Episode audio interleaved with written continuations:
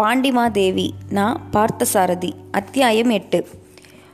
குதிரை பாய்ந்தோடுவதற்காக முன்கால்களை தூக்கிய வேகத்தில் வழியை மறிக்க வந்த மூவரில் ஒருவன் அடிபட்டு தடுமாறி கீழே உருண்டான்.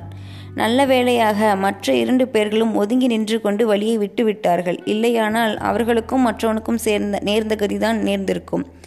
சேந்தன் குதிரையை செலுத்துவதில் சில சுட்மங்கள் வைத்திருப்பான். இம்மாதிரி அப அபாயகரமான சந்தர்ப்பங்களில் குதிரையை வாயு வேகமாக பறக்கச் செய்யும் தந்திரம் அவனுக்கா தெரியாது.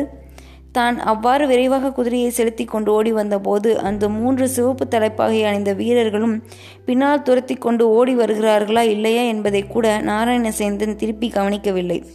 அங்கே குதிரையை முடுக்கின முடுக்கில் புறத்தாய் நாட்டு கோட்டையில் தென்மேற்கு மூலையில் உள்ள ஏரியின் கரையில் போய்தான் நிறுத்தினான். பிரதான வாசல் வழியாக கோட்டைக்குள் நுழைந்து சென்றால் தன் வரவை பலரும் தெரிந்து கொண்டு ஆகிவிடும் என்று அவன் பயந்தான். ஏரிக்கரையில் குதிரையை நிறுத்திவிட்டு கோட்டைக்குள் எப்படி நுழைவதென்று அங்கே நின்று சிந்தித்தான்.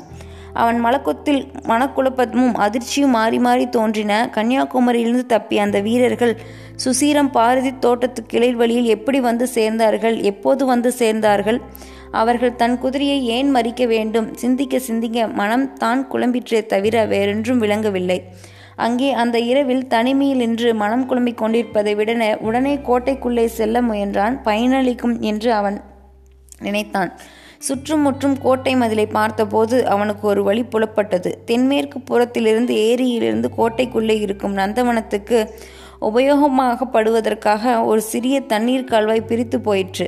கனத்த மதிர்ச்சுவரில் அரைவட்ட அளவில் அந்த கால்வாய் தண்ணீர் உள்ளே நுழைந்து போவதற்காக ஒரு சிறிய வாய்க்கால் வழி உண்டாக்கியிருந்தார்கள் தன்னை போன்ற குட்டை மனிதன் நுழைவதற்கே உயரமும் அகலும் போதாது போல் தோன்றிய அந்த கால்வாய் வழியில் நீரோட்டின் வேகத்தையும் சமாளித்து கொண்டு எப்படி உள்ளே நுழைவதென்று மலைத்தான் அவன். அப்போது மிக அருகில் ஆட்கள் ஓடிவரும் காலடியோசை கேட்டது அவன் மனதில் பலவிதமான சந்தேகங்கள் எழுந்தன. ஒருவேளை பாதிரி தோட்டத்து கிளை வழியில் தன்னிடம் வம்பு செய்த அந்த முரடர்களான இருக்குமோ என்று நினைத்து கொண்டே திரும்பி பார்த்தான். அவனுடைய சந்த சந்தேகம் சரியாகவே இருந்தது. கிளைவழிச்சாலை ஏரிக்கரையை அடையும் திருப்பத்தில் நிலா ஒளியில் அவர்கள் வெகு வேகமாக ஓடி வந்து கொண்டிருப்பதை அவன் கண்டான். அவர்களுடைய சிவப்பு தலைப்பாகைகள் நன்றாக அடையாளம் தெரிந்தன. நாராயணன் சேந்தனுக்கு யோசிக்க நேரமில்லை. குபீர் என்று கால்வாயில் குதித்தான். மார்பளவு தண்ணீர் திமு திமுவென்று உட்புறம் பாய்ந்து கொண்டிருந்தது. உள்ளே நந்தவனம் இருந்த பகுதி வெளிப்புறத்தை விட சிறிது பள்ளமாக இருக்க வேண்டும். இல்லையானால் வெள்ளம் இழுத்து கொண்டு போவது போல் அப்படி ஆளை இழுத்து பறிக்குமா? நிமிர்ந்தால் தலை மேலே மதிர்ச்சுவரில் அடிப்பாகத்தில் இடித்தது. இரண்டு விழாப்புறமும் பக்கச்சுவர்களில் உராசின. பருத்த தேகத்தை உடைய அவனுக்கு மூச்சு திணறியது. விழிகள் பிதுங்கின. ஐயோ மறுபடி போய் கரையேறுவதற்குள் மூச்சு திணறி செத்துப்போய் விடுவேன் போலிருக்கிறதே. இந்த பாழாய்ப்போன கால்வாய் வழியாக உள்ளே போக வேண்டும் என்ற ஆசை எனக்கு ஏன் தான் உண்டாயிற்றோ? இடைவெளியிலேயே இந்த இருண்ட கால்வாய்க்குள் நம்முடைய உடல் செருகி சிக்கிக் கொண்டாலும் ஏனென்று கேட்பாரில்லையே என்று தனக்குள் எண்ணி துணுக்குற்றான் அவன். வேகமாக உள்நோக்கி பாயும் நீரோட்டம் ஓரிடத்திலும் பாதங்களை ஊன்றி நிற்க விடாமல் அவனை இழுத்து தள்ளி கொண்டு போயிற்று. நாராயணன் சேந்தன் மதிலின் உட்புறம் நந்தவனத்தில் வந்து கரையேறி அதே சமயத்தில் வெளிப்புற கால்வாய் தொடங்கும் இடத்தில் திடும் திடும் என்று தண்ணீரில் ஆட்கள் குதிக்கின்ற ஓசை உட்புறம் இருந்து அவனுக்கு தெளிவாக கேட்டது.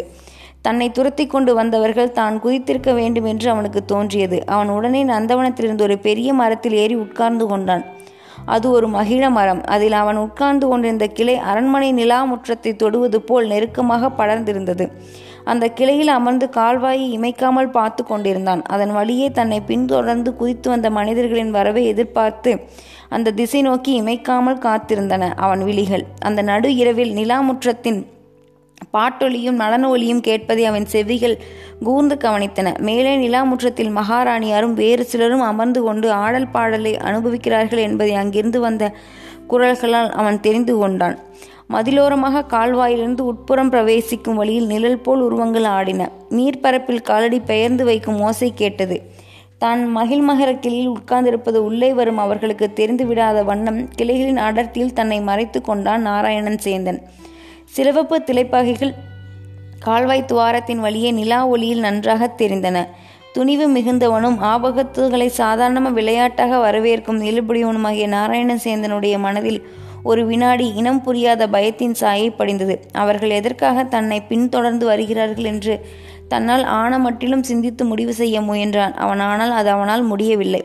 ஒன்று மட்டும் அவனுக்கு நன்றாக புரிந்துவிட்டது சிறப்பு தலைப்பாகையோடு கூடிய அந்த மூன்று முரட்டு ஒற்றர்களும் நல்ல எண்ணத்துடனோ அல்லது நல்ல காரியத்தை செய்வதற்காகவோ தென்பாண்டி நாட்டிற்குள் நுழைந்திருக்க முடியாது என்பதுதான் அது.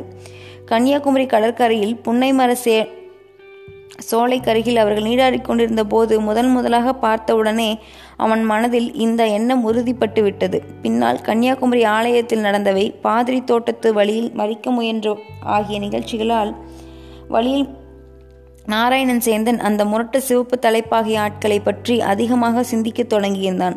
இப்போது அவர்கள் தன்னை பின்பற்றி கோட்டைக்குள்ளேயும் நுழைந்து விட்டதை பார்த்து அவனுக்கு உடம்பு புல்லரித்தது.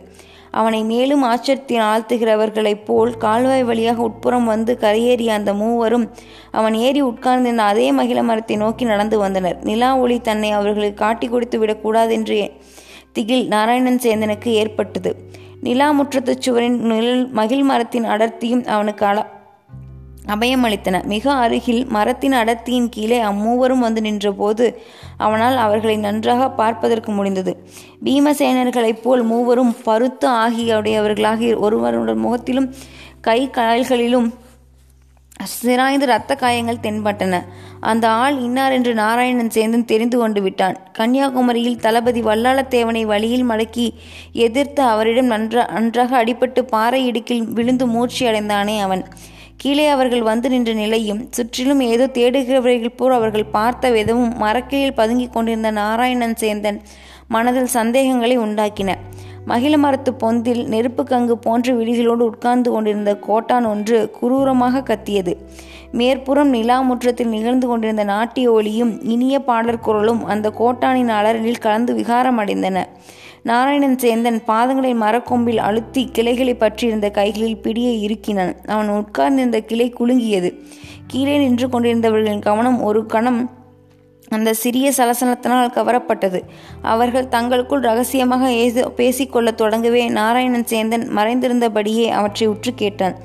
ஏண்டா செம்பியன் இது என்ன வேடிக்கை? இதுவரை ஆடாமல் அசையாமல் இந்த மரக்கிளை ஏன் இப்படி திடீரென்று குலுங்குகிறது? மூவரில் ஒருவன் மற்றொருவனை பார்த்து இப்படி கேட்கவும் மற்ற இருவரும் குறும்புத்தனமாக சிரித்தனர். முத்தரையா மேலே நிலாமுற்றத்தில்தான் மகாராணியார் இருக்கிறார் போலிருக்கிறது. இதோ இந்த ஒளிகளை கவனித்தாயா? என்று மு முதலில் கேட்டவளுடைய கேள்விக்கு பதில் சொல்லாமலே வேறொரு கேள்வியை எழுப்பினான் இன்னொருவன். இரும்பொறை அப்படியானால் நம்முடைய முயற்சியை இங்கு தொடர்ந்து செய்தால் என்ன? நமக்கு முன்னால் குதிரையில் வந்த அந்த குட்டை தடியன் கூட இங்கேதான் எங்கேயாவது இருப்பான். கன்னியாகுமரி கோவிலில் நிறைவேறாத நமது எண்ணம் இங்கே நிறைவேறினாலும் நிறைவேறலாம். இந்த மர மகிழ மர கிளை வழியாகவே நம் நிலாமுற்றத்தில் ஏறி குடிக்க முடியும் என்று தோன்றுகிறது. இப்படி அதுவரை பேசாமல் நின்றிருந்த மூன்றாம் அவன் கூறிய போது மர மரக்கிளையில் பதுங்கியவரை இவற்றை கேட்டுக்கொண்டிருந்த நாராயணன் சேத்தனின் உடல் வெடவெடவென்று ஆடி நடுங்கியது. குட்டை தடியன் என்று கீழே நின்று பேசியவன் குறிப்பிட்டு தன்னைதான் என்பது அவனுக்கு நன்றாக தெரிந்துவிட்டது. அந்த சிவப்பு தலைப்பாகை ஒற்றர்கள் தங்களுக்குள் பேசிக்கொண்ட பேச்சிலிருந்து அவர்கள் மூவருடைய பெயரையும் கூட அவன் ஒருவாறு தெரிந்து கொண்டான். செம்பவியன் முத்தரையன் இரும்புரை கீழே நிற்கும் அவர்களுடைய இந்த பெயர்கள் பாண்டிய நாட்டு பெயர்களாகவே தோன்றவில்லை. அவர்களுடைய பேச்சின் உட்கரத்தை உணர்ந்தபோது இரண்டாவது முறையாக வானவன் மாதேவியின் உயிரை குறிவைத்து கொண்டு அவர்கள் வந்திருப்பதை அறிந்தான் சேந்தன்.